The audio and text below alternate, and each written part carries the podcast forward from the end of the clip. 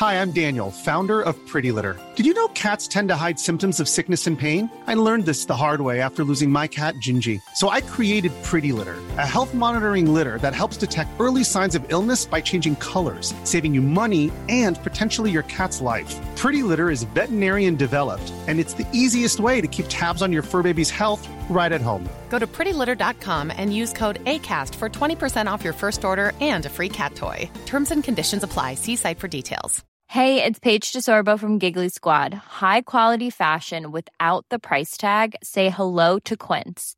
I'm snagging high end essentials like cozy cashmere sweaters, sleek leather jackets, fine jewelry, and so much more. With Quince being 50 to 80% less than similar brands.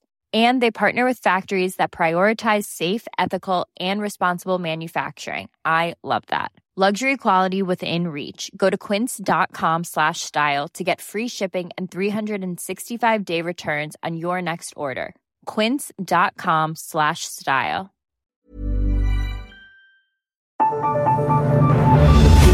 The Michael Reade Show podcast. Tune in weekdays from 9 on LMFM. To contact us, email now michael at lmfm.ie. Thursday morning, the 2nd of February. Good morning, with much debate and discussion from now till 11am. This is Michael Reade on LMFM. Now, hard as it may be to believe, the Dáil has sat on just six occasions so far this year, and it has been a torturous start to the year for the government, with the new Taoiseach Leo Varadkar coming back to work after Christmas, only to be faced with accepting the resignation of Minister for State Damien English. That was followed followed by Senior Minister Paschal Donohoe apologising for breaking the law, breaching ethics legislation, and not declaring election campaign donations. The country faces a multitude of challenges, but controversy has dominated Dáil business on each of the six days it has been sitting since uh, the Christmas break. From standards in public office to taking a legalistic approach to denying people with disabilities their rights and devising a strategy so that nursing home patients were not reimbursed for care they should not have had to have paid for. There has been little or no time to deal with the very big issues of the day. On the upside, the economy is by far the fastest growing economy in Europe and employment remains at more or less an all time high. Let's begin with uh, the Minister for Employment and indeed Retail, Neale Richmond, who, as you know, has replaced uh, Damien English in uh, that role. The Minister is with us in the studio, and a very good morning to you, and thank you indeed for coming into us uh, today. Uh, perhaps uh, we can begin with uh, an issue of great concern for our uh, listeners locally, particularly in the Dundalk area, but uh, much further afield as well. Uh, there is this axe hanging over the head of the employees in PayPal. What do you know about their plans in Ireland? Well, PayPal have announced that they're going to um, reduce their workforce by 2,000 globally, which is about 7% of their global workforce. The department and Minister Coveney have already engaged with their leadership to see what impact that'll have on Ireland. This isn't unique to PayPal, it's not unique to Dundalk, it's part of a global trend in the tech sector. I've seen it in my own constituency at Microsoft in, in Leopardstown, Amazon, Google, Meta. What we have seen from other companies in this situation is the global average hasn't applied to Ireland. So they've the job losses have been much less.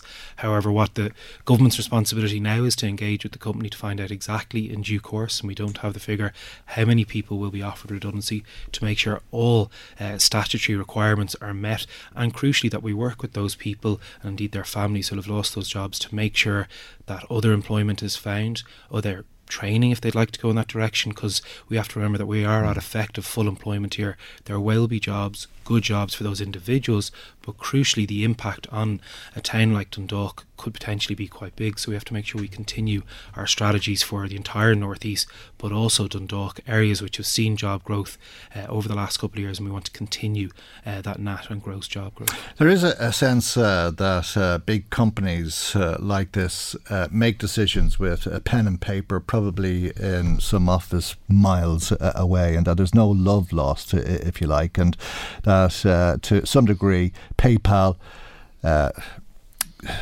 betrayed Dundalk uh, when it moved jobs out of the town uh, for cheaper labour in Asia. No, I'd, I'd take uh, I disagree with that. What we see, it, especially in the tech industries, it's constantly constantly evolving, and the nature of jobs in one area is totally different to another. So why Ireland has been to an extent immune from the, the big swinging cuts of the global average is there very specific jobs in engineering, in sales support that can't be done in other countries. There has been, of course, reconfigurations mm. in all companies, and we have a situation now with PayPal that they've made a large global announcement. But how will that impact Ireland? Mm. There are two sites in Ireland in Blanchardstown and Dundalk, and indeed Dundalk specifically. Um, Dundalk or PayPal have been a good employer. Mm. Let's be. I think that's very important to say. People have had good jobs, standard jobs, and they have very clear responsibilities to those employees, particularly those that are being made that may be made redundant in the coming months, to make sure a very generous package is put together, and that's where we can work hand in mm. hand um, through the Well, the state has been the state has been very generous to PayPal, as it is to a lot of uh, these multinationals by way of grants and incentives. Uh, well, it's a, it's a mutually beneficial yeah. arrangement, mm-hmm. Mike. but when those plants dry up, uh, they tend to move on. Not really, because we look at plants that have been mm. here for a long time. Like mm. Microsoft invested in my constituency 28 years ago, and they're still there with a workforce of 3,500 mm. people from 72 different countries, fueling a part of it. Mm. PayPal have been in Dundalk for a considerable amount of time. They still will have a considerable footprint in Dundalk and Blanchardstown mm. after a period of restructuring. We've seen this through all the tech sectors over the last two years due to the pandemic, there was an expansion, and now we see a clear recalibration and restructuring okay. in um, every country. What's your expectation here, Minister, uh, in Dundalk? Uh, do you expect the job losses to be minimal? I don't think that they'll be in line with the global average. Um, I think a lot of work will go in to make sure that they are minimal. Of course, I'd be loath to put a figure on it because that would just be a guess and that wouldn't serve anyone's interest, particularly those who work for PayPal who may be concerned. The most important thing from a government point of, point of view is that those who are let go in due course, whatever amount it is, that the statutory obligations are met and that we get them into the system for Intreo. And that's the individual responsibility, but also that we continue to push for new business development in the Northeast, particularly in Dundalk. Okay, this is our, our first opportunity to speak to you since uh, you were appointed Minister of the State. Congratulations. Uh, you're in the Northeast today and uh, you have a, busy schedule, uh, a, a, lot to do. I'm sure PayPal will be one of uh, the issues and concerns that people will be discussing with you today, but uh, you have a lot on your agenda one one of many issues. Um, obviously, starting here with a great chat with yourself, we'll move on to the Mill Enterprise Centre, one of the real dynamic places in Drogheda.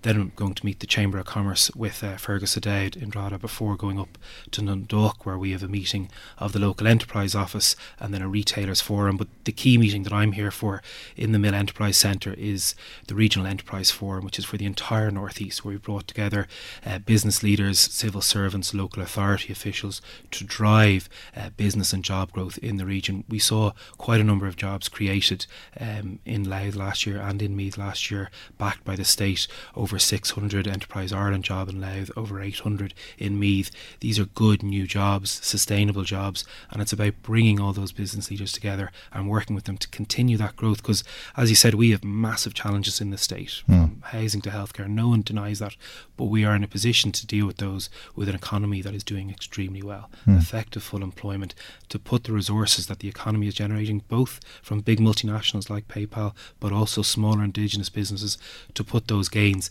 back in society, to build more houses, to restructure our hospitals, to build more schools, and to address the very clear cl- climate responsibilities that we have. Okay, uh, uh, I suppose anybody who goes into politics does it in the hope of uh, affecting change, and this is what it's all about getting a, a job, isn't it? Uh, I'm sure you were delighted uh, to be given this opportunity. Uh, was it bittersweet, though, given the circumstances? To be honest, it was. Um, Damien English is a really close friend of mine, bit of a mentor of mine um, since I've come into politics. Um, very well liked within Fine Gael. To see him have to step down was a massive disappointment. Um, he was also the first person to ring me to congratulate me on my appointment, and we sat down and had a cup of coffee and gone through, more importantly, what the job entails and a lot of the really great work that Damien had started in this position because he has been in it for quite a while. He'd been a ministrate for a long time that's what I want to kick on. So this this meeting in Drogheda this morning was was in the diary already. So I wanted to make sure that every meeting that Damien had committed to that I would engage with. A lot of work has been done, particularly in speeding up work permits. This time last year, it was taking 21 weeks for businesses to get a work permit through.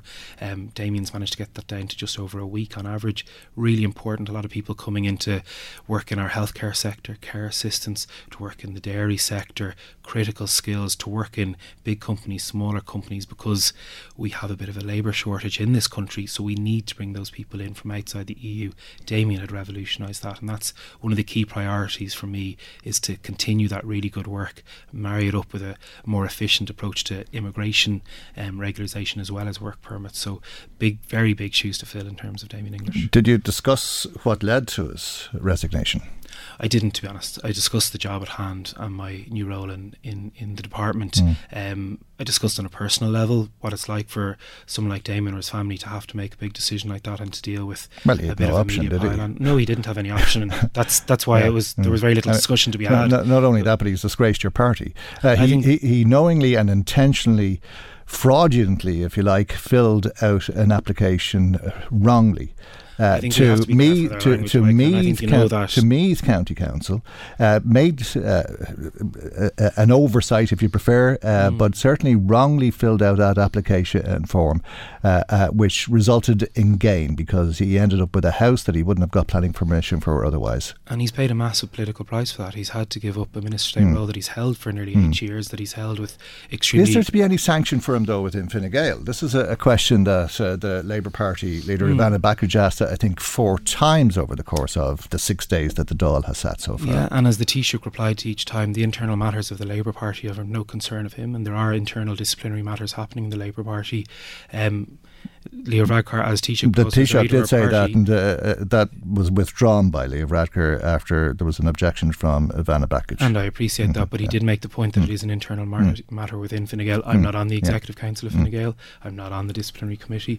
If there is to be anything to refer to, it will be done in internal matter. Right. Uh, and uh, it was unclear what the Taoiseach was saying when he mentioned the disciplinary process in uh, that interaction between the two. Uh, i- i- is uh, Damien English facing disciplinary proceedings? I don't think so, but everything will be looked at by the party. When someone makes a decision to resign as a minister, um, there has to be a consideration of that by the executive council of the party, um, by the leader of the party. I don't believe any, he is facing anything, and I certainly hope he isn't. To be honest, I very much hope Damien continues as a TD. As I said, the contribution he's made to national politics and politics in Meath in particular has been massive over the last 21 years. Hmm. Okay, uh, so there won't be any sanction, uh, uh, or shouldn't be, as far as you're concerned. Uh, there won't be a statement or an explanation. Should Damien English explain himself publicly? I think he already has explained himself publicly. And I, I, don't think, he has. I think he made a, a statement in a video that he posted himself on Twitter. He hasn't taken any questions, or uh, uh, and he left more questions than answers by uh, offering that statement. I think he, he made a clear statement. He also resigned his position.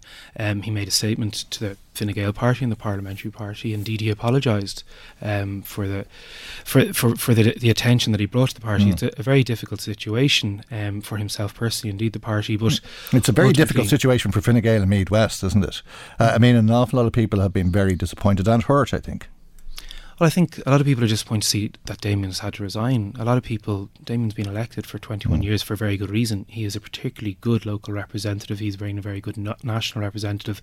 So to have to see someone of that calibre have to resign, rightly resign, as Mm. I said, is a huge disappointment for a lot of people. But he is still an, an extremely effective TD and also a very close friend. Okay, um, the Taoiseach, uh, I think, uh, told you as your party leader. Uh, I'm not sure if it was before Christmas uh, that, or was it after Christmas that uh, he was hoping that the next general election would take place in the summer months. Uh, will the government last till the summer if it continues the way it started this year with one controversy following another? I expect so. The, the resignation of Damon was very serious and very disappointing. I think the situation over Paschal Donohoe, I think when we looked at the faux outrage that came from the opposition Mm-hmm. bench, from a party that has far more questions of their own to answer, Mm. and of course the the manner in which that came out, I wouldn't be that concerned about that. Yeah. It was very disappointing that for two weeks that dominated the media, but mm. once it was turned on another party, it disappeared very quickly. We have a situation where, as I've mentioned, we've extremely serious challenges of mm. state. well, there's to be another huge public outcry, which uh, maybe people aren't really sensing this morning because the debate took place relatively mm. late last night about the mother and baby homes. Uh, we also have then the nursing home controversy, and we have uh, the situation that the government didn't have a, a, legal leg to stand on in relation to uh, denying people uh, their disability payments. Uh, it really has been a very, very bad start to the year, hasn't it?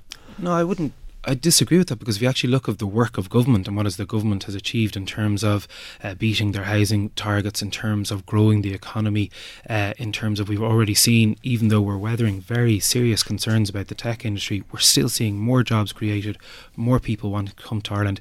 Last year we saw 80,000 Irish people return from abroad to come here. We've net inward emigration despite the anecdotal claims of people in the opposition benches. The work of government is ongoing. Government, of course, has to deal with issues not just of the day but are historical issues that come up and obviously need very clear uh, explanations and consideration. But I don't think it's been a disastrous start. Hmm. I think the politics of it for certain has been difficult, but I think of the actual work of government and the achievements have been clear and those achievements are of course set against very real challenges that nobody denies but we all actually want to get on with the job and, and work on them. All right. The, excuse me, the Northern Ireland Secretary is uh, to announce in the House of Commons today whether whether the British government will or will not hold a commission of inquiry into the Omagh bombing. Um, should the Irish government do the same? Uh, and if not, should An Garda Síochána uh, cooperate with the British inquiry if there is to be one uh, and uh, uh, outline what it, it, knew in advance of the bombing because there's a, a, lot of suspicion that authorities both sides of the border could have prevented what happened. And I think this is where we have to be very careful when we're talking about an incident of this of this magnitude, but also the, the time it took place. That we have to be clear, and I think it would be very I'd be very reluctant to jump to conclusions of a hypothetical. We have to wait first and foremost to see what the Secretary of State um, says in the House of Commons today. I believe he had a conversation briefly with the Minister for Foreign Affairs last night, but once we get the clarity, of what he says, then it'll be quite clear about what the Irish government's responsibility is. I think the most appropriate action in anything to do with Northern Ireland in terms of legacy issues, in terms of inquiries, in terms of engagement, is the closest amount of cooperation as possible between the British and Irish government. Because when we see Northern Ireland work um, politically and economically, it's when the two countries have a common purpose. And I think when it comes to that horrendous um, day in Omagh that we all mm-hmm. is etched, I think burned into all of our memories, the footage that came past, we do need to have clarity. We need to have closure for those families where possible. We'd like to see a lot more progress in terms of prosecutions and finding those responsible and having it definitive. But again, it's very important to see what the Secretary of State says. I know the Minister of Justice says he was on national radio this morning saying he'll be paying very close attention, um, as will the whole of government, and will work mm. very closely. And An Garda Síochána have a particularly good relationship of working with the police service in Northern Ireland at the moment, dealing with ongoing cross-border issues, um, dealing with the th- continuous threat of dissident terrorism, um, and very clear rising tensions. Um, so it is obviously very appropriate that the Gardaí and the PSNI continue that relationship. Do you believe, though, that the Gardaí should definitively state and explain, establish the facts as to whether they could have acted in a way differently to the way they did act that could have prevented the Omagh bombing? I think that the Gardaí have been quite clear in terms, up to this date, of what role they played in terms of the investigation, in terms of overall um, cooperation with the the police in Northern Ireland in, at that time. In advance in of the bombing, in terms of monitoring the terrorists? Again, if appropriate, I think the Gardaí should fully engage, but I think we have to be very careful that we're not just looking them to put out information and go through all files for the sake of it. If there has to be a purpose to it, there has to be an end result. Um, if there is a, a, genuine investigation or a hearing to be had, the Gardaí should fully cooperate, of course, with that where appropriate. Bearing in mind very clear uh, security sensitivities that are that are current as well as historic. Okay, Minister, thank you indeed uh, for coming in to us uh, and congratulations once again on your new role as Minister with uh, responsibility for employment affairs and retail business. That's uh, Fine Gael TD for Dublin Rathdown, Neale Richmond.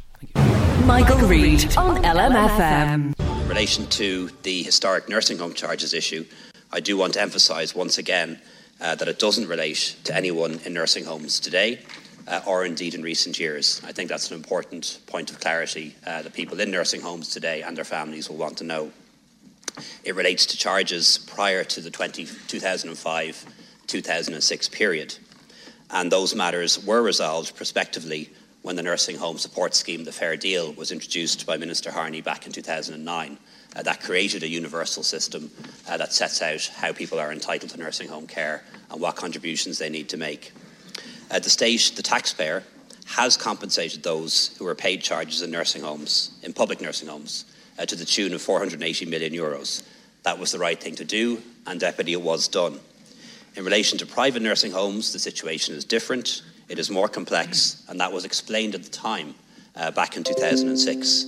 Um, we don't accept that medical card patients ever had an unqualified un- entitlement to free private nursing home care. And the advice from, the, from successive Attorney Generals is clear on that, um, that that is not uh, an accepted position. And even to this day, Deputy, medical card patients either choose or are forced to go privately, and we don't reimburse them uh, for their costs.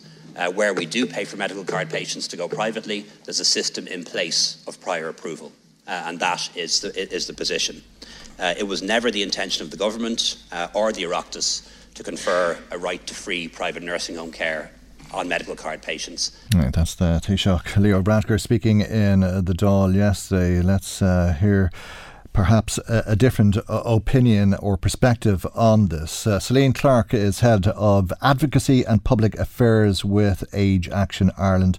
A very good morning to you, Celine, and thank you indeed uh, for joining us on uh, the programme this morning. We heard the Taoiseach say people have been compensated to the tune of 480 million euro, and that was the right thing to do. Uh, do you believe uh, that the government has done the right thing? Uh, good morning, Michael, and thanks for having Age Action on to speak to you today. So, what we're concerned about is that the state adopted a policy or a position, the legal basis for which is not clear and it hasn't been tested. So, what we're concerned about is when we say that people have no unqualified right to care in a private nursing home, that's fine. But unfortunately, people have a, a, legal right to the provision of care, and the state fails to provide adequate public nursing home spaces in order for people to not have to go into private care. So if I was someone who needed care. And I remember, the, we're talking about a period in time when um, nursing home care was for people who really, really needed it. It wasn't mm. that people were making a choice, you know, to move into, you know, an assisted living or, you know, a residential care centre where they um, had a little bit of care, you know, and support. This is like quite in need mm. where people couldn't be minded. H- highly dependent people, of course. Yeah, mm-hmm. yeah mm. uh, extremely people in a very vulnerable situation because the state was exposing them to being vulnerable. Uh, in a vulnerable situation. So we had a situation where people needed care. They contacted the HSE or as it was health boards sorry, there's no public beds available to you. So inevitably, people then were channeled into private nursing home care and they had to pay for it. Now, in some cases, people were able to access contracted beds, so beds that were bought for patients uh, by the health board. Mm. And those people then paid a they made up the shortfall. So they got a subvention, there was a fee uh, levied on them, obviously, by the, the private contractor, and family members and patients, the residents themselves, made up the shortfall.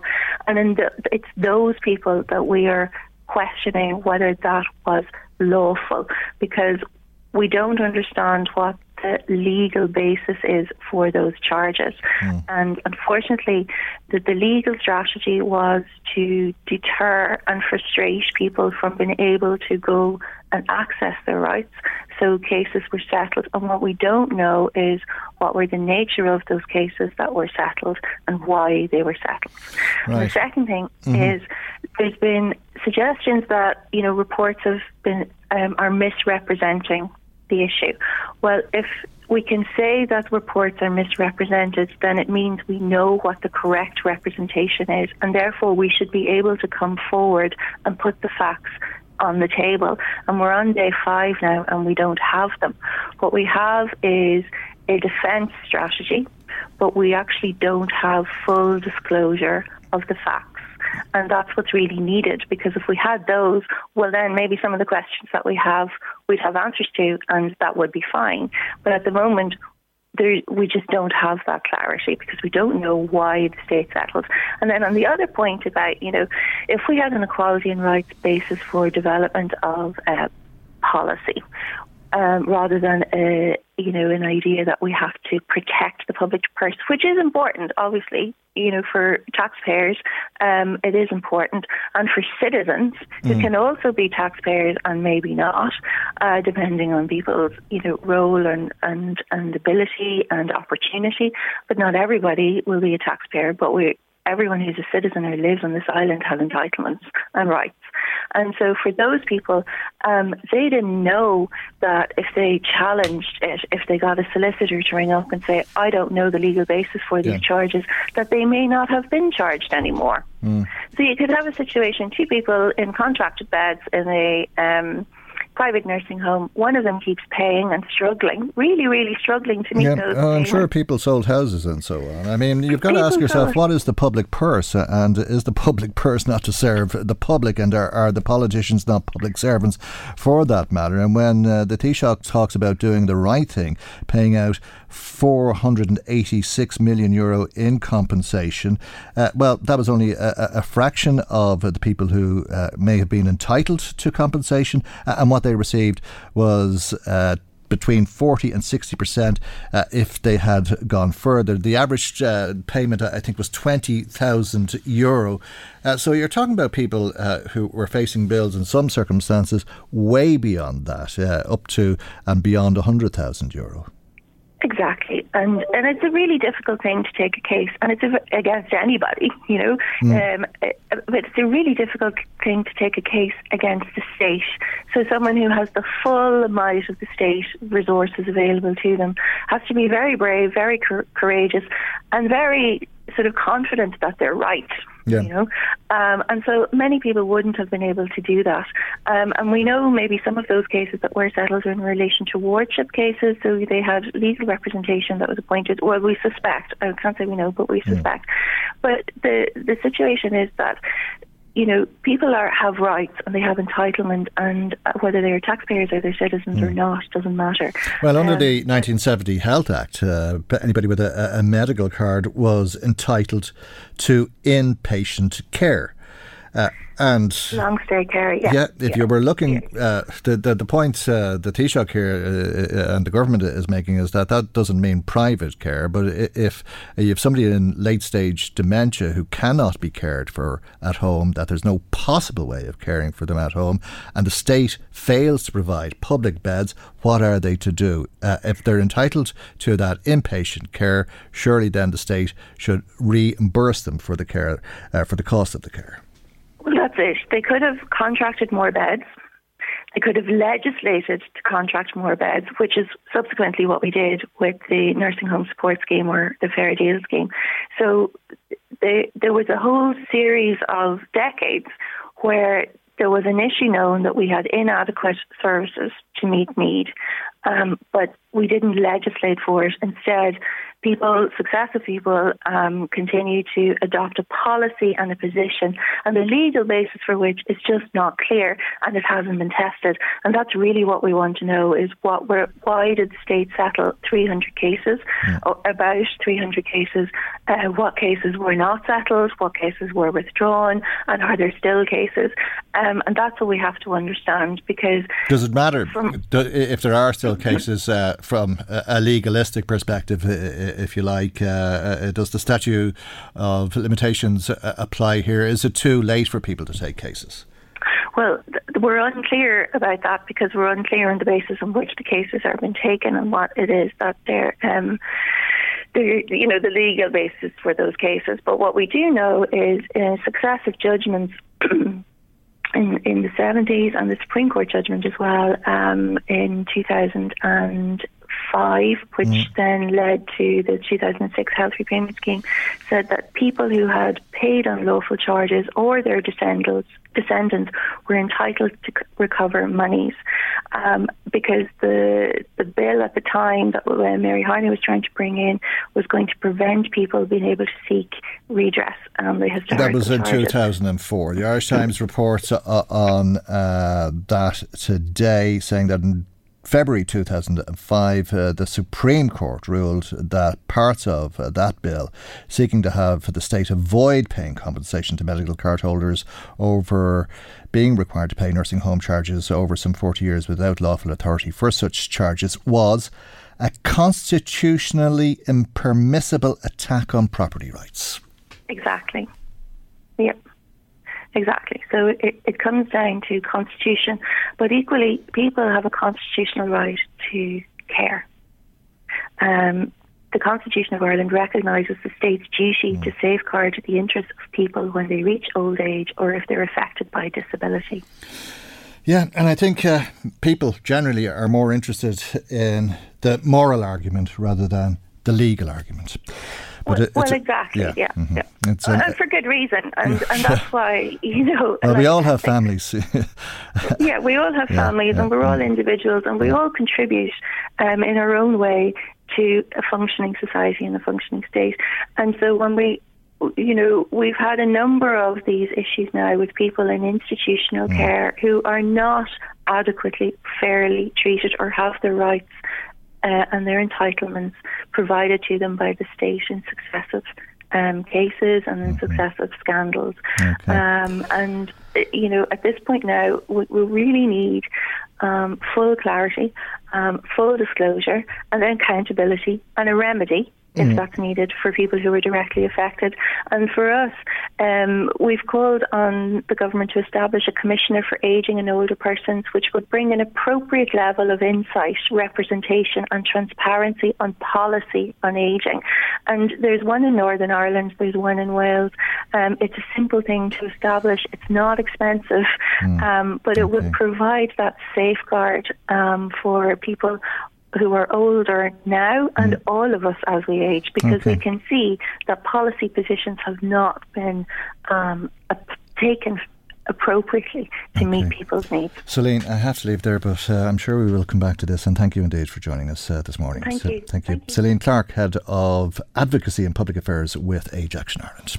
Michael, Reade on LMFM. Now, the Irish Cancer Society told the Oireachtas Health Committee yesterday that there are over 200,000 people waiting on radiology waiting lists in this country. Seven in ten patients waiting for surgery get their operations within the time frame that is set out in the National Cancer Strategy. Uh, and perhaps that won't come as a surprise if you've been hearing about uh, the report for the OECD, which uh, has published a country profile on European cancer inequalities, and it says that waiting lists for cancer patients in this country are significant. Let's speak uh, to Rachel Morrogh, who is uh, the Director of Advocacy with the Irish Cancer Society. And a very good morning to you, Rachel, and thank you uh, indeed uh, for joining us on the programme uh, this morning. Uh, are we going backwards in terms of the time frame and the speed that people are seeing when they're diagnosed with cancer in this country? Good morning, Michael. Um, sadly, I think that there is a significant risk that we're going backwards. We haven't seen the progress on waiting times that we would like to have seen. Um, the, we've known for many years that the waiting lists in this country are just too high. And like you said, there's 200,000 people waiting for a radiology appointment at the moment. And I'm sure there's, there's many listeners um, from right across Louth who are on a waiting list of some kind. The challenge is that the capacity in our hospital system just isn't matched to the number of people who need these tests sometimes um, to diagnose a cancer or another disease. And that means that they are not getting the best chance of surviving um, a cancer if they are diagnosed with cancer um, and having a good quality of life after cancer treatment. Mm. And what that means is that families right across the country are paying a very high price um, for these long waiting lists. And like you said, it's not just in relation to getting a diagnosis, but we're also seeing increasingly that there are waiting lists um, with respect to treatment as well. And we'd always kind of presumed um, yeah. that cancer treatment was there um, available to people in, in, a, in a timely manner. Um, and you said that um, seven in ten people are getting access to surgery within the time frame that they should, um, and, and that is the case. But nine in ten people should be able to access it within within that time frame because people's outcomes are worse when they don't get access to treatment um, tell, when they should. Tell me about COVID. Did that delay diagnoses? That did delay diagnoses. So we know that there was a drop of around 2,500 cancers in 2020. And as you know so well, Michael, it, it, wasn't the case that cancer just disappeared during COVID. People were still diagnosed with cancer mm. every day, but they weren't um, coming forward maybe as quickly as they would have if, there, if the pandemic didn't exist. Um, but also, you'll remember that um, cancer services weren't as available to people um, as they usually would. Um, although they were open and cancer patients were prioritised, we were hearing about um, difficulties accessing them because the, the health service, just like it is at the moment, was so stretched um, to deliver COVID care alongside non COVID care. Um, and what that meant was that there was a drop in diagnoses. Um, that, that 2,500 figure equates to around 10% of cancers weren't diagnosed that we would have predicted in 2020.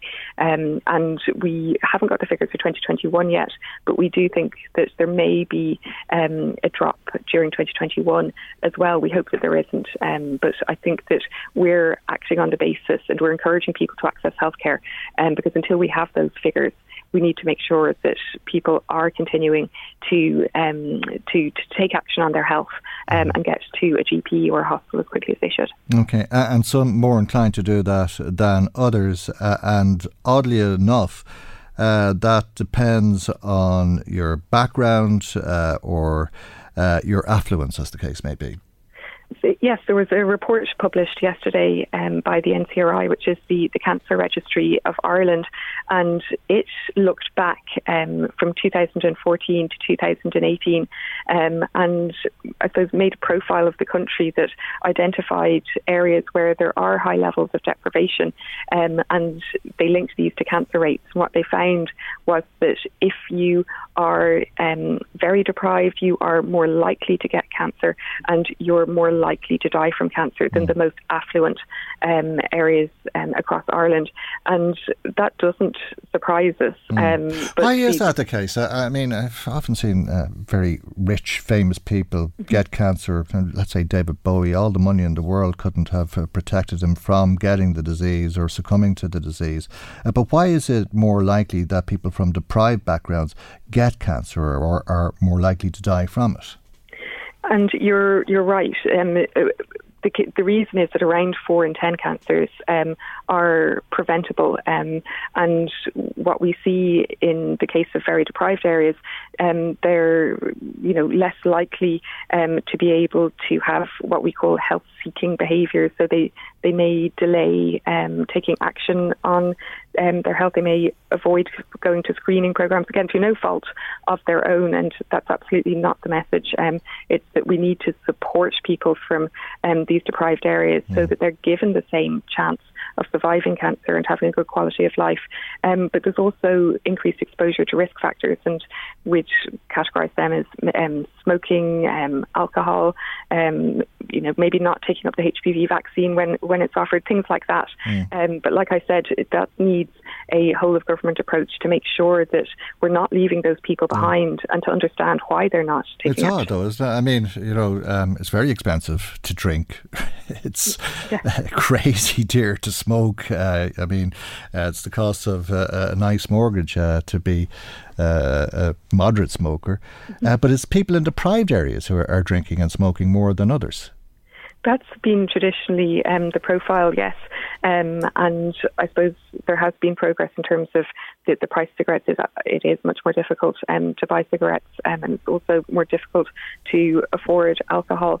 Um, but I suppose there are still, um, you know, pockets of people who have a certain amount of money a week and are still choosing to spend a significant proportion of that um, on on things like cigarettes and alcohol. Um, and I think that really they need, you know, you, you can't just legislate, and hmm. um, there needs to be a lot of support put in place at a community level so that you know they're they're empowered to make those choices mm. um, and um, live a healthier life. Exactly. Uh, yeah. yeah. Okay. All right, Rachel. Thank you indeed. We have to leave it there, but thank you, as I say, for joining us uh, this morning. Rachel Morrogh is uh, the director of advocacy with the Irish Cancer Society. Michael, Reade on LMFM. Now, thanks to Anthony in Ardee who says, Michael, with regards to Damien English, it seems the matter of passing things to a committee is the only way of hiding behind that to avoid questions for months when they hope the interest in all of this is going to die down. You can bet if this involved a Sinn Féin TD, Mr Richmond and the entire Fine Gael party would be calling for a full resignation. But Damien English has not lost his job. He has only given up an auxiliary part of it, which is the least he could have gotten away with. Obviously, he and his party think that it is acceptable to commit a dishonourable act and remain in a government party in this country. Thanks, as I say, to Anthony and Ardee. I'm not sure if Frank agrees or if he disagrees, but he says, give Damien a halo for God's sake. As I say, I'm not sure if uh, that's uh, Frank agreeing or disagreeing, but thank you indeed uh, for making contact and making comment. If you'd like to make comment on our programme, as always, we'd love to hear from you. Our telephone number is 041 983 2000. That's 041 983 2000 if you want to ring us today. You can text or WhatsApp 086 1800 658 and the email address is michael at lmfm.ie. Now, earlier in the programme, we were talking about that debate on uh, the mother and baby homes and how there is a lot of upset that uh, the redress scheme will not include people who spent less than six months in one of the mother and baby homes.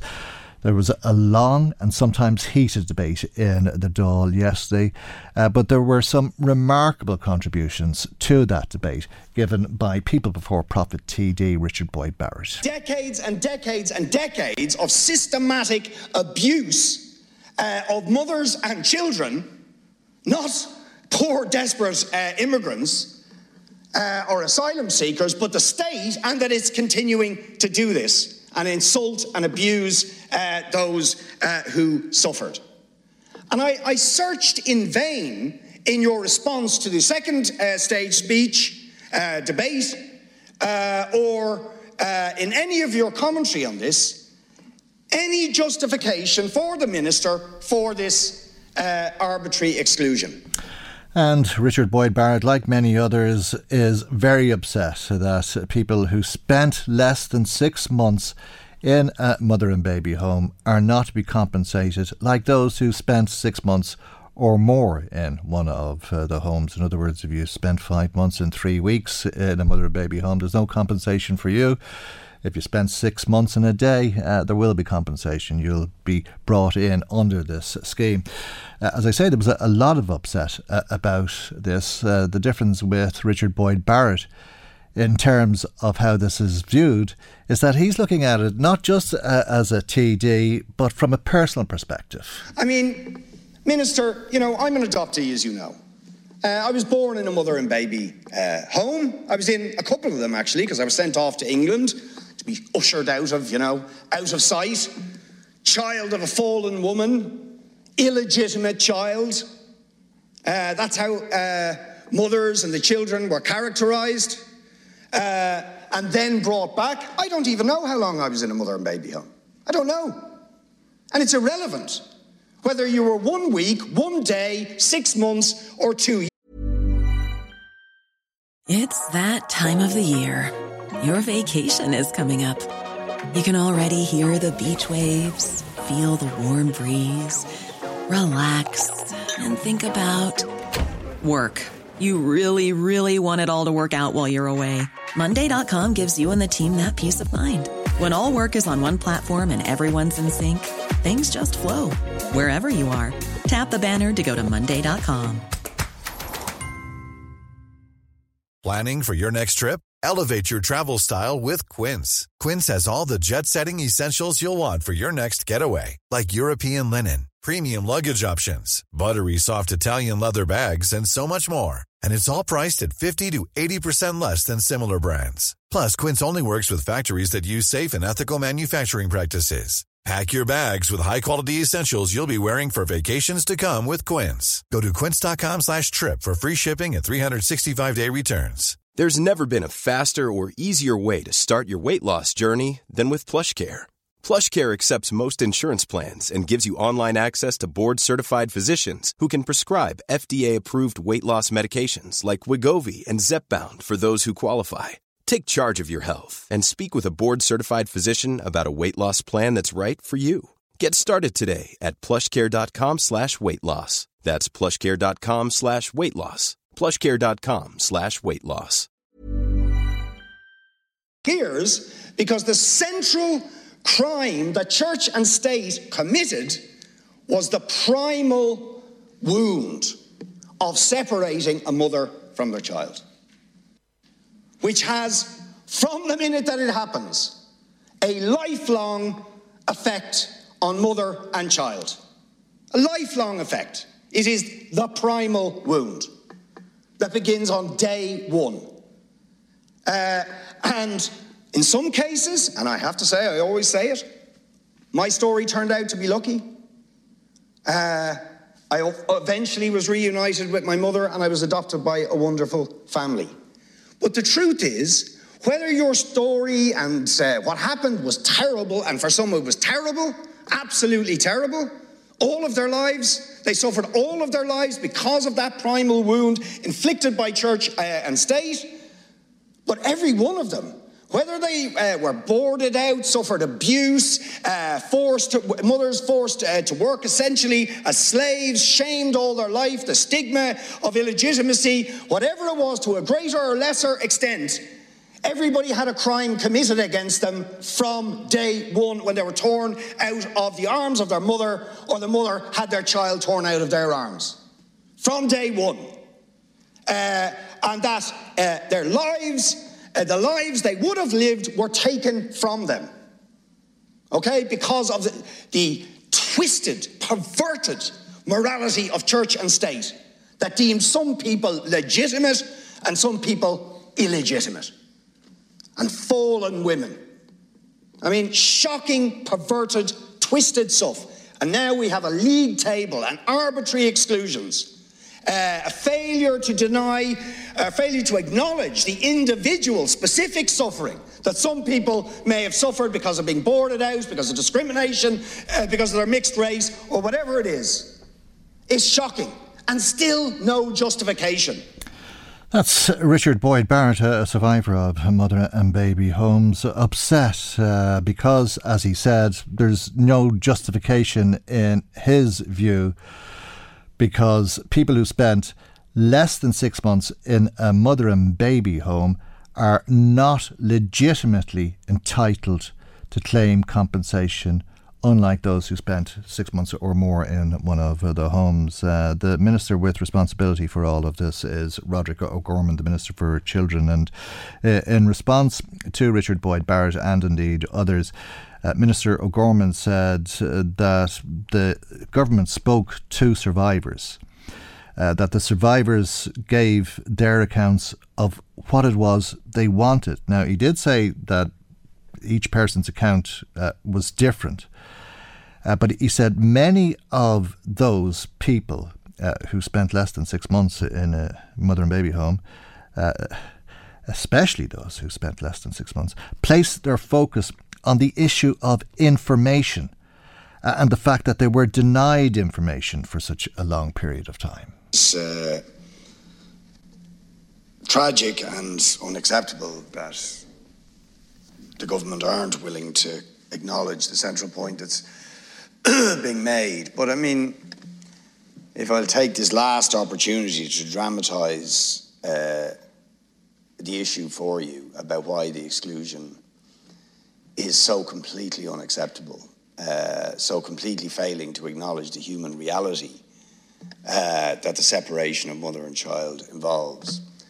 One of the features of the mother and baby homes uh, when uh, children were uh, born, when the mother went to the mother and baby home to have the child, one of the features uh, which kind of just demonstrates right from the moment of uh, birth uh, the wrong that is being done to the mother and the child is that uh, the nuns would require the mother uh, immediately after the birth of the child to uh, bandage their breasts uh, so that there would be no bonding between the baby and the child at all.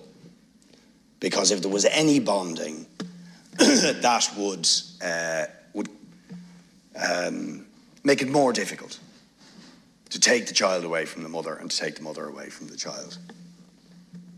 Uh, now, can you just imagine how traumatic that is for the mother and the child?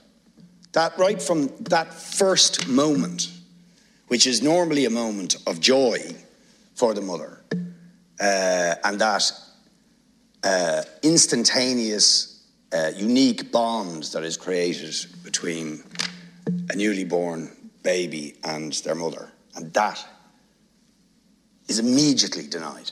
Immediately denied. There cannot be a bond created between this baby and uh, its mother. Um, and it goes from there.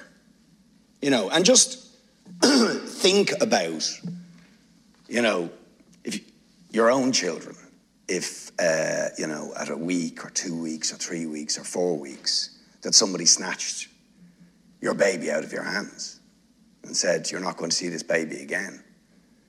Just imagine the trauma that that involves. so, the idea that you can set a, a timeline of six months uh, and that before that, really, there isn't there isn't a trauma or there's not something that deserves to be acknowledged as an abuse and as a crime against the mother and child is it's just utterly incomprehensible. It flies in the face of everything we know about the relationship between mother and children and about the development of children uh, and about the shaping of uh, a child's character and indeed the scar that the mother carries from that moment on.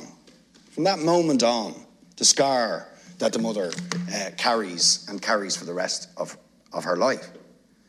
So, is, you know, the point has been made, but I just feel we need to take this last opportunity to appeal to the government not to do this because it really subverts and sabotages and undermines what was supposed to be the acknowledgement of the state, of the wrong that was done uh, of the abuse that was perpetrated.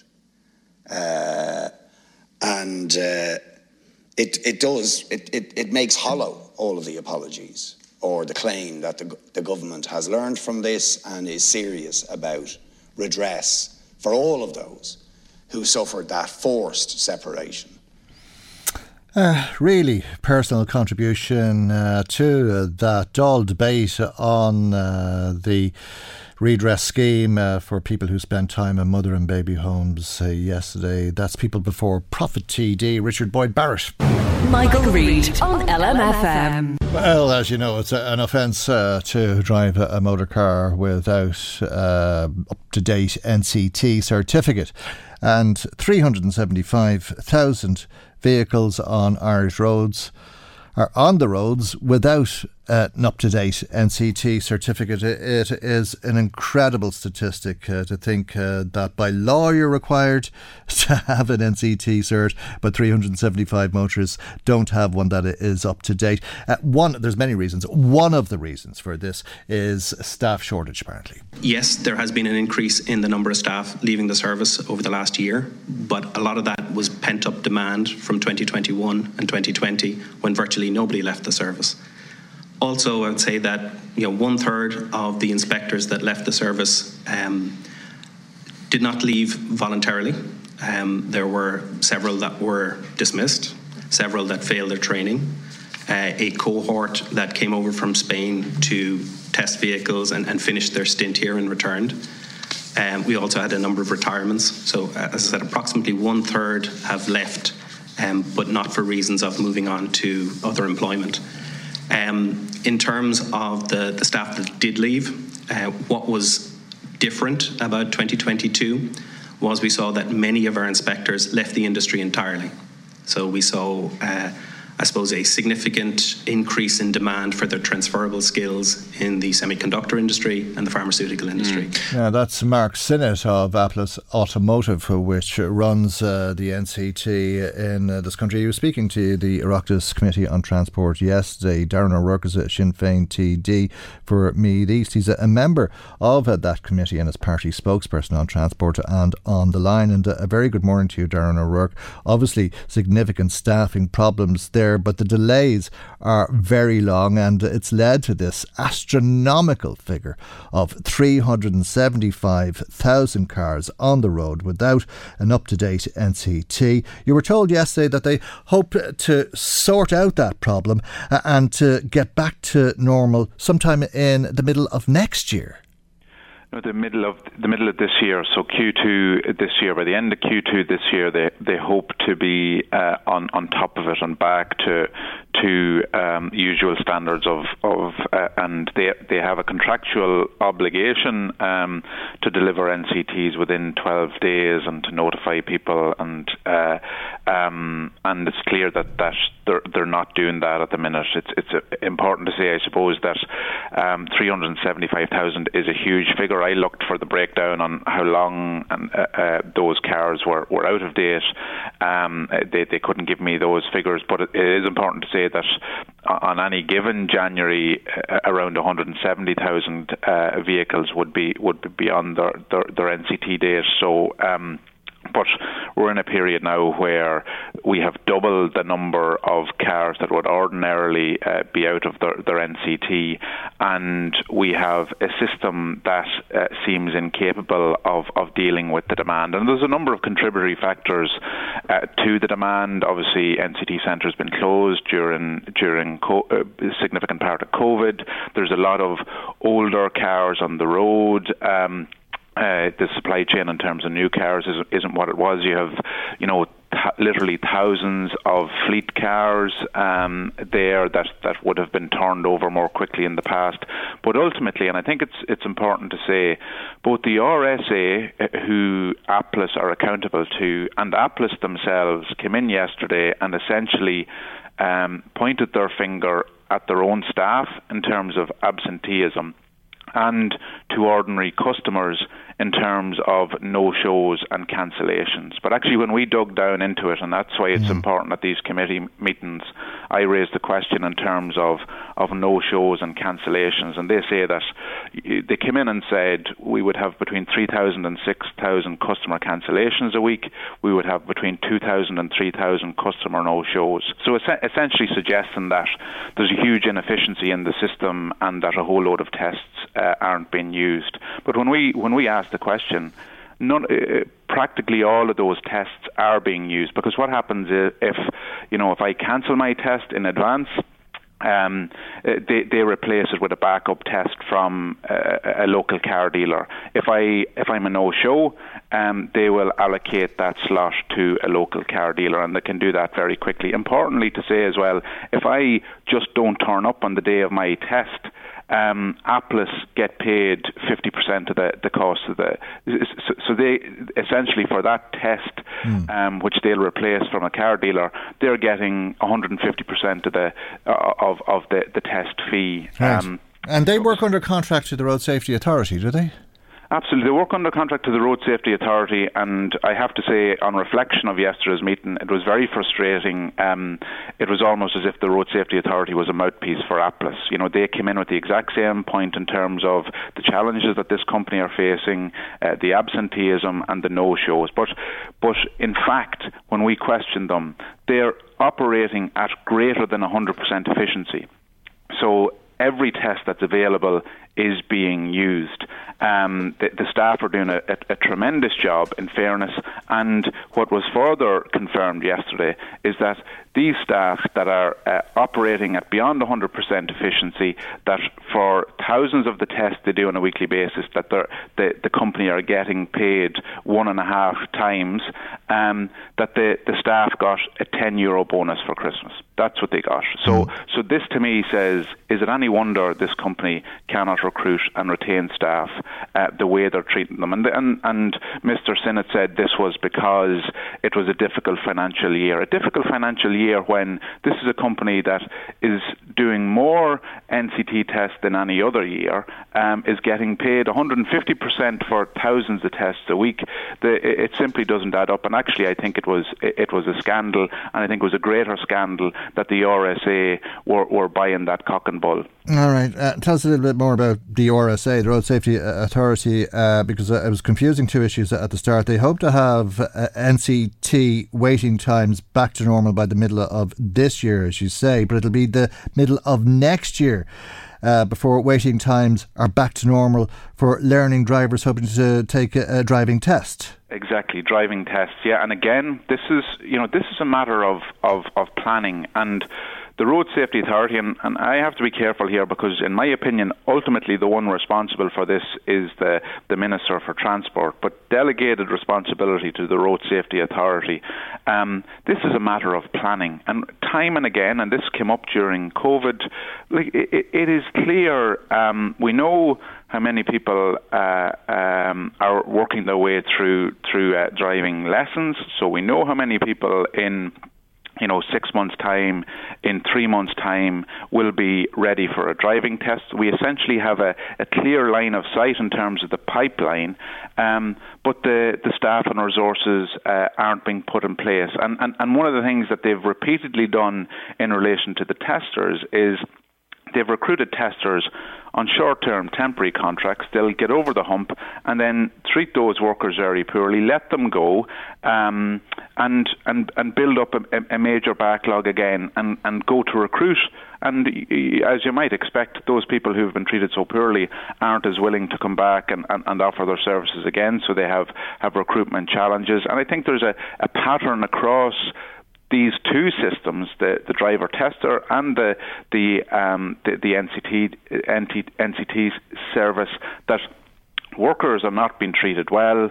Um, uh, the agencies are struggling to recruit the staff. They're certainly re- failing to plan and and plan for, for what's clear and expected demand.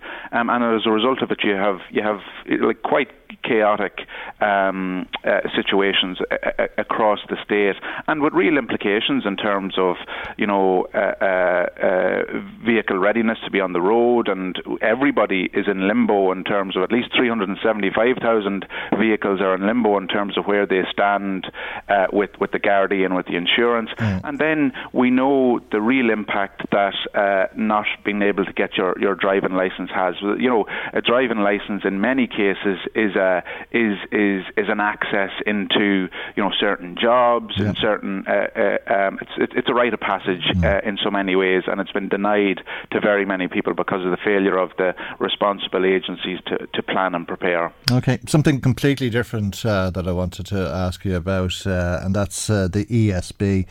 It, it's overcharged its customers by 100 million euro. Uh, that works out at about 50 euro per household, and it's going to have to repay that back to everybody. Uh, uh, but it, it, looks like it wants to raise the money first uh, from some big companies uh, who. Uh, I don't know. it, it believes should have been paying the money in the first place instead of householders.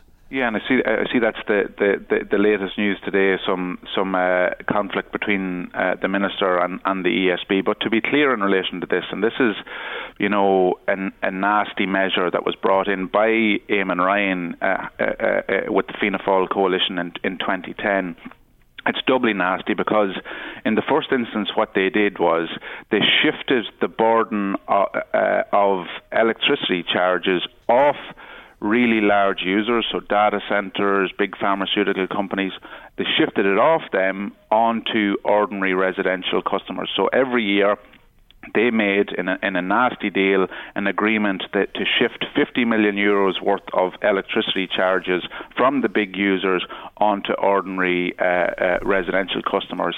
And to add insult to injury, over the following uh, 12 years, from 2010 to 2022, uh, the ESB incorrectly allocated that. So instead of uh, uh 600 million euros being um, uh, redistributed, 700 million euros was uh, redistributed. So insult to injury, um, an additional 100 million euros has been taken off uh, or has been added on to the bills of, of residential customers, and you know it's quite incredible. First of all, it's you know it's it's it's quite nasty and uh, uh, uh un- incredibly unfair that this measure was introduced in the first place. It's a complete failure, in my opinion, of of regulation and implementation. Um, that for the following 10 years, uh, it, it it wasn't uh, implemented in a in in the in the right way. And as happens so very often, um, like you, we've had a week of it now, whether it be nursing home charges or disability charges, um, it's always the little person that uh, uh, that that gets caught in relation to it. You know, it's absolutely no coincidence, in my opinion, that this this bill, that this mistake, uh, f- favoured the big energy companies, uh, big big energy users, and not uh, uh, ordinary residences, rather than the other way around. Every time um, when these things fall a certain way or when mistakes are made, it, it always seems to be on ordinary customers and ordinary people where the burden lies and it is uh, something that needs to be addressed. And there's a lot more questions to be answered on it. Okay. Seems to be the way. Uh, I'm sure uh, we'll be hearing those questions. Uh, I'm not sure how quickly they'll be answered, but I'm sure there'll be plenty of questions uh, to be asked uh, about this in the coming days. And thank you indeed for joining us this morning. That's Sinn Féin spokesperson on transport, Darren O'Rourke, who's a TD for Meath East. Michael, Reade on LMFM. Yeah, the Agriculture Committee was uh, discussing misbehaving and roaming dogs yesterday, whether they're attacking people, worrying, or killing sheep, as uh, the case may be. And it, it heard that if a dog misbehaves, it's never the dog's fault, it's always the owner's fault, and the owners need training. Maybe they should train how to own a dog in the way that you learn how to drive a car, at least to do a theory test and pass a theory test. And maybe just to be sure uh, that you make sure that your dog behaves, uh, you should be forced to take out insurance to have that dog. Yeah, and um, what you said actually is, is a great point because perhaps mandatory pet insurance should should be part of the legislation that everyone has to have their own pet insurance policy. So if something does happen, at least there's funding there, and that, that there's um, and repercussions from that from that point as well.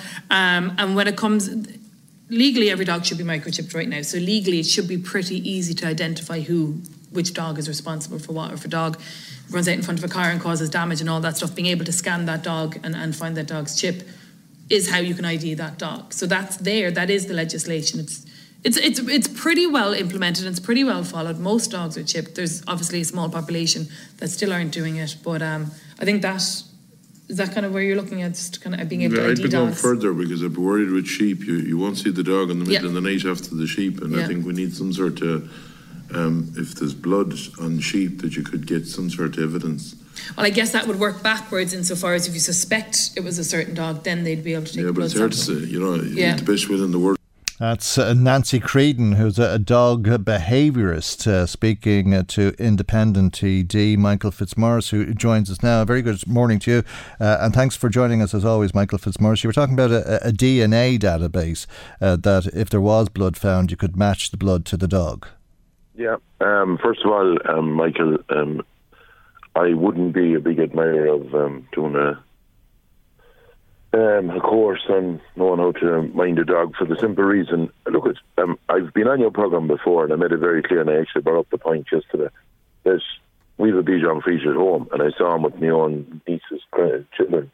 One of them pulled his tail. Like if you provoke something, no matter what it is, they'll they'll uh, bite back. And like if we go down the road of doing a well, you know, one of these courses like you have to do for a driving test, geez, the next thing we'll be doing it for is a catch. But in my opinion, um, and I've said this before, and I openly say it, um, if we have cattle in the field, uh, or farmers have cattle in the field, or sheep in the field, or whatever, uh, and they break out on the road, and, and uh, unfortunately, if there was a car accident, um, the farmers have insurance to cover that. And um, while I'm not talking about big um, having pet insurance for vets or anything, I am talking about that you'd have an insurance on your dog that if it's roaming um, and does harm, that there would be a comeback. Or your dog can run out in front of a car. Like you'll see fairly big dogs, and they can do harm, mm. but they run out in front of a car and do harm, and that's the reason why. Um, I'd be very much in favour of that because the simple reason, like some people would say, "Oh, sure, how we afford that?" Well, the dogs that a lot of people are buying are seven, eight hundred, and a and and um, if they're that valuable, well, obviously you'd want to make sure that they're covered fairly well. And on top of that, the database, the DNA that I'd be on with microchipping them. At the moment, we're at BVD cattle. At the moment, we're going heading on and we're going doing uh, BDGP or beef genomics, where they'll have a hair sample. And I don't think it's a major problem at trying to do that to make sure that the wrong dog wouldn't be put down for something yeah. or that if there was harm done to a flock, because I have seen it in the last month near myself at home. Um, and and also we have to we have to be practical about this. Anyone's dog, you could have the finest dog in the world at home, and you could have the dog with the yoke around his neck and the batteries on it. The batteries could go down and away they go. And when a few dogs team up, no one knows what they'll do. Uh, you know, and mm. like that dog mm. might never have looked at anything or done anything wrong in their life. There's no such thing as a guarantee with it, or there's no such thing as a dog that's a nice pet dog that they'll never bite you. Like if they're provoked at times, they'll do it. And I think we have to bring um, a bit of common sense measures in, would not go over the top, in my opinion. Uh, uh, and interesting what you say about uh, small dogs, uh, because that expert we were listening to there, Nancy Creedon, told you uh, some a number of stories uh, about people who died after dog bites in this country. But one of them was a young boy decades ago, she said, but it was following several bites from a, a litter of six-month-old greyhounds, puppies, in other words. Yeah, and like uh, this is what I'm saying. You like if you look at a, a, little puppy and and even if you call to a house and there was a puppy and he might be jumping up and he might be at your hand and take their horse to them. Do you know what I mean? Mm. But this is now they would contend that this is behavioural stuff. But what pup you have, they'll bite at the leg of the chair or they'll bite at the leg of the table or they'll they'll all they have to be always playing with something basically to break in their teeth or whatever and that's their nature by by, by as a young pup. Mm. But um, and an awful lot of dogs would never they never leave house and never leave home. But you'll always see it above on Facebook. Have a look at Facebook this weekend. My dog is missing. He never went before. Um, and he's quiet. But you don't know what they're getting up to. Do you know what I mean? And, and mm. like I see, I saw the Ballymoe, a farmer that had sheep, heavy, and lamb, and the sheep were basically they, they had to be all brought to the factory, uh, unfortunately, and uh, got rid of for the simple reason they were tore and they were they were they were not basically they couldn't be left alive, and that's a sad situation for a farmer.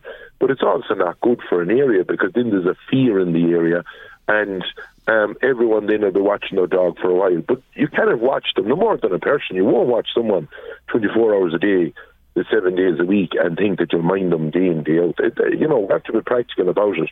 But we also need to put in measures that um, make sure that we cover this. Now, I'm not a big, as I said earlier, I'm not a big admirer of doing this like course or whatever you want to call it. Yeah.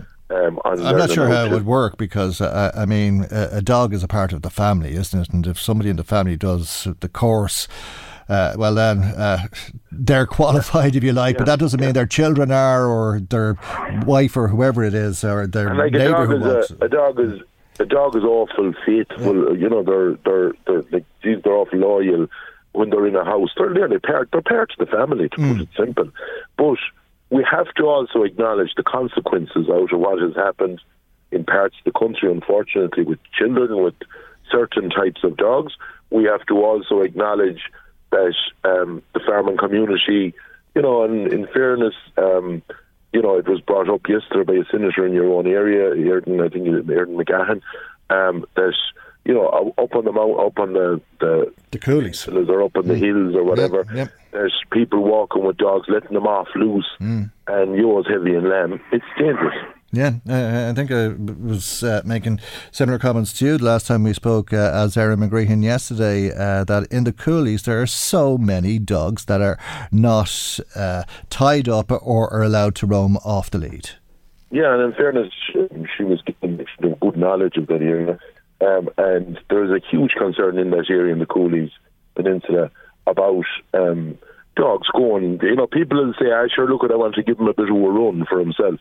But the problem is, from January at least until May, there's a lot of yours heavy and lamb, and mm. even if you have them on, if you have them, in my opinion, if you even have them on the the, the leash, the the dog, if a yours sees a dog, they'll run from them, and if a yours heavy and lamb in a mountainy area they could tumble, and if they tumble, then they're not able to get back up, unfortunately, mm. uh, in that time. All right. Uh, that uh, expert, Nancy Creedon, also said it should be expensive to have a, a dog. Uh, that you might take your responsibilities more seriously if you have to pay out for insurance for the theory test and microchipping and whatever else needs to be done. Uh, would that well, deny people um, the opportunity to have pets? Yeah, I don't want to go down the road of having it too expensive. Now, if someone is able to pay 800 or 1,000 or 1,200 or 1,500, look, you could see any price depending on the types of dogs. Um, I don't think, um, like farmers, nearly every farmer, along uh, there's some companies of what they call a multi-peril policy. They would have the dog covered along with the cattle and along with the sheep on their farm policy. Um, I don't want to see it going extravagant because people, in fairness to people, the like a dog is our best friend, and especially our elderly, we have to think of those as well. But I think we have to man up to some parts of this problem and get it sorted once and for all because it's dragging on and dragging on and nothing has been done over a number of years. Okay, well, it's uh, something that uh, this working group uh, that was uh, established uh, by the two ministers started to look at just last week. Were you surprised that they were meeting for the first time on Thursday of last week, given that this has uh, been a problem for so long, but we were promised before Christmas that there would be action by Micheál Martin when he was the Taoiseach. Yeah, look at it. It's, it's I'll be honest with you, it's dragging on too long, and what I don't like is sort of a group set up and a working group and a working group, and then we'll have a review of the working group and all of this crap. you need to mm. nail it down and make decisions, and in my opinion, there's enough of stuff there to, you know, sort this out once and for all. The way that it's workable for people to have dogs, first of all, which is very important. Um, second of all, that it is also traceable and that if, unfortunately, at times, it's not, it's not going to be everywhere it's not going to happen right around the country, thank God. But where there's problems set up or where, you know, if a child gets beat or whatever, if there's a problem where sheep are attacked, that there's accountability for all of this. All right, we'll leave it there for the moment, but thank you indeed, as always, uh, for joining us on the programme today. That's uh, Michael Fitzmaurice, who's uh, an independent uh, TD for Roscommon and Galway and a member of uh, the Agriculture Committee that discussed this issue yesterday. Michael Reade on LMFM. Yeah, as I mentioned, uh, that committee, the Agriculture Committee, was told yesterday about a young boy who died a number of decades uh, ago, the information was scant, uh, but after receiving several bites from a litter of six month old greyhounds, uh, very much in line with what Michael Fitzmaurice is saying that a, a, dog of any age or any size uh, can attack somebody. We saw that terrible attack in Enniscorthy on the nine year old in November, but there have been a number of fatalities that were outlined to, to the committee by Nancy Creedon yesterday. One was in Galway in 2007 when a woman uh, lost her life um, when uh, there was a, an attack on the grounds of her son's property where there were bull mastiff dogs. an eight year old killed by two Rottweilers at home in Dublin in 2020, and a four month old. Uh, who lost her life in 2021 because of a fatal dog bite from a dachshund. Uh, the point of all of this is that something was wrong. Uh, Nancy Creedon would suggest uh, the problem wasn't with the dog. So that's why responsible breeders are amazing. Breeding dogs isn't a dirty word. Responsible breeders that are truly socializing their dogs during that period are building solid, bomb proof, friendly family dogs. If you're in a puppy farm and all you see in your early weeks is a strange person coming in, perhaps manhandling you, putting you into a different pen, and then walking away, your mother dog is becoming anxious when that person is approaching. So the dog, the puppy is then learning that strangers are a scary experience. We see so many dogs come to us from puppy farms with significant behaviour problems. Um, funnily enough, and again, I'd love to have the data on it, but when dogs come for behaviour consultations with serious behaviour problems, it's very rare that they've come from a responsible breeder. In I would almost say, I, off the top of my head, I can't think of any dog that's ever come to me with problems. Because the first question I will ask is, where did that dog come from? Where did you meet them? Did you meet the mum? What was the setup like? Did that puppy spend its early weeks in a home where it was hearing TV, where it was, you know, central heating was coming on, the telephone was ringing, all these normal exposures that dogs are used to when they're living in a family home? If they don't have exposure to these experiences prior to 12 weeks, it's going to be intimidating. The dog is then going to be more likely to show fear based behaviours. And quite a significant number of dog bites come when the dog is feeling fearful and defensive, and then obviously will offensively attack. So, so when it comes to puppy farms and when it comes to dangerous dogs, there's a it's inevitable that if the dog has a poor early existence, it's more likely to have behavioural problems. So there is going to be a link there. Um, the challenge in this country, unfortunately, is finding responsibly bred dogs. It's they're unicorns. They really are unicorns. And in some ways, perhaps responsible breeders should be supported a little bit more because it's so easy to go out and buy a cockapoo and spend 1500 quid on a dog that has fleas and is six and a half weeks old and hasn't the correct vaccinations. That happens all the time. And then these dogs can then have behavior problems. So, eh, first step is raising healthy, behaviorally healthy, normal puppies. My God, could you imagine 1500 euro on a dog with fleas that hasn't had its vaccinations? Uh, it's interesting stuff. That's uh, Nancy Creedon. She's uh, a dog behaviour uh, um, expert, uh, and uh, it's in line with what somebody is asking here, Doreen. Doreen texting us this morning. She says, "I wonder, Michael, would anyone know?" If you sell a pedigree pup to someone and it has all of its vaccine papers and they're all passed on to the new owner of the pup, uh, and she's talking specifically uh, about a pup that was sold in County Meath. Uh, the dog itself ended up in a pound in Tipperary, and the person who originally owned the pup is contacted five years later, even though she sold it five years ago. How can that happen? I, I, I have absolutely no idea, really no idea at all. Um, uh, perhaps somebody listening uh, can help with that. Um, but thank you. Um, it's probably part of uh, this big, big discussion, uh, which appears to be long overdue. Uh, Michael, uh, there is right and wrong. Uh, this is Tom who's reminding us uh, that there is right and wrong, and I think Tom is telling us that we all should know right from wrong, and he wonders why are all of the pol- politicians well paid so called servants of the state and not all on the one page of right? They must get a, a bonus for this, says Tom. Thank you, Tom. Uh, we're talking about the NCT email that came to me from Eugene McGuire says uh, there's something wrong with the way the NCT is being administered. I'm due my test this month. I booked my test last November. Uh, got a spot for June 2023. Uh, I looked to get on the priority list, but the NCT people uh, don't seem to be bothered. My appointment still remains in June. Uh, thanks uh, for that, Eugene. I'm not sure, uh, but uh, that is a very long wait. What we're talking about November, December, and six months, that's eight months of a, a wait. thank you for bringing that to our attention. I know that you said you looked to get on the priority list. A number of people have been in touch with us, as you may have heard, over the course of the last couple of days, and they've been saying that when you ring, uh, that uh, sometimes uh, they're releasing tests that weren't available uh, and they just come available three weeks before the test date, or there may be cancellations. Uh, so it might be worth continuing to ring if you're anxious to get it done. Uh, Margaret, thank you for your text. She says Ireland could be the richest country on the planet if we hadn't to pay out millions, if not billions, by now on scandals that should never have happened. If our government didn't know what was happening then, they should have been. they shouldn't have been in power. Uh, or they shouldn't be in power now. They're elected to run the country and they should know exactly what's going on in the country, says Margaret. Thank you indeed, as always, for your message to the programme today. Now, uh, I'm not sure if you saw the protest in Finglas last night. It really reached a new low. Uh, there's been some very disturbing scenes at these anti immigrant protests.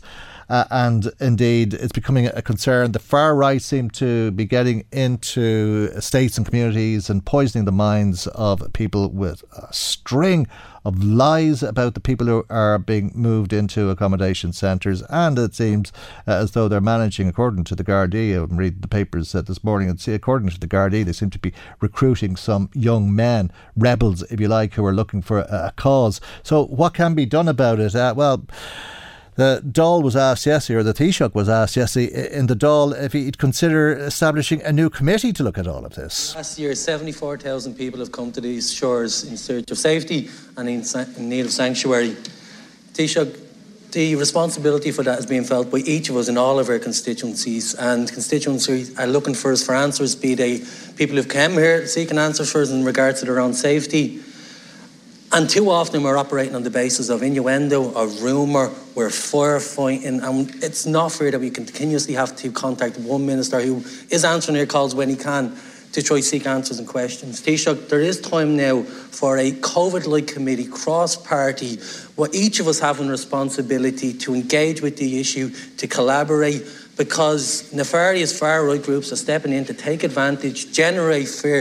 And Taoiseach, I want to work collaboratively on this. I want to show leadership. I understand the pressure on the system. So I'm asking you for a cross party committee where each of us can get involved in this issue and show leadership both in this House and in our communities. Because in the absence of that, nefarious far right groups are stepping in. Um, thanks, Deputy. I, I, I, think that's a good idea, and um, I welcome uh, the offer from uh, an opposition party to work together on a collaborative basis on this, because uh, none of us want to see the rise of racism in our society, um, and none of us want to see far right groups or far right political forces uh, taking hold in our parliament. Uh, in the way that has become the norm uh, across across the European Union, uh, a lot of work is being done at the moment on the new national anti-racism strategy that should be ready in the near future.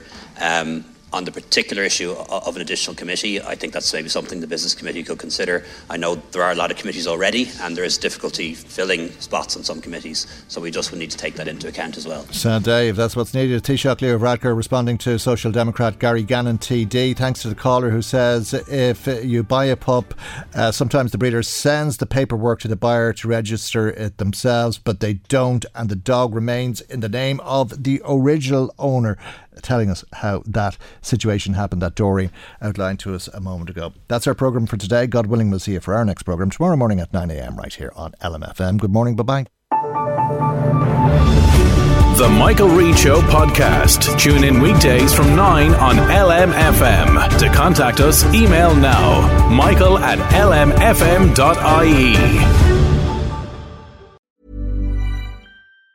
Even on a budget, quality is non negotiable. That's why Quince is the place to score high end essentials at 50 to 80% less than similar brands. Get your hands on buttery soft cashmere sweaters from just 60 bucks, Italian leather jackets, and so much more. And the best part about Quince, they exclusively partner with factories committed to safe, ethical, and responsible manufacturing. Elevate your style without the elevated price tag with Quince. Go to quince.com slash upgrade for free shipping and 365-day returns. Hi, I'm Daniel, founder of Pretty Litter. Did you know cats tend to hide symptoms of sickness and pain? I learned this the hard way after losing my cat, Gingy. So I created Pretty Litter, a health monitoring litter that helps detect early signs of illness by changing colors, saving you money and potentially your cat's life. Pretty Litter is veterinarian developed, and it's the easiest way to keep tabs on your fur baby's health right at home. Go to prettylitter.com and use code ACAST for 20% off your first order and a free cat toy. Terms and conditions apply. See site for details.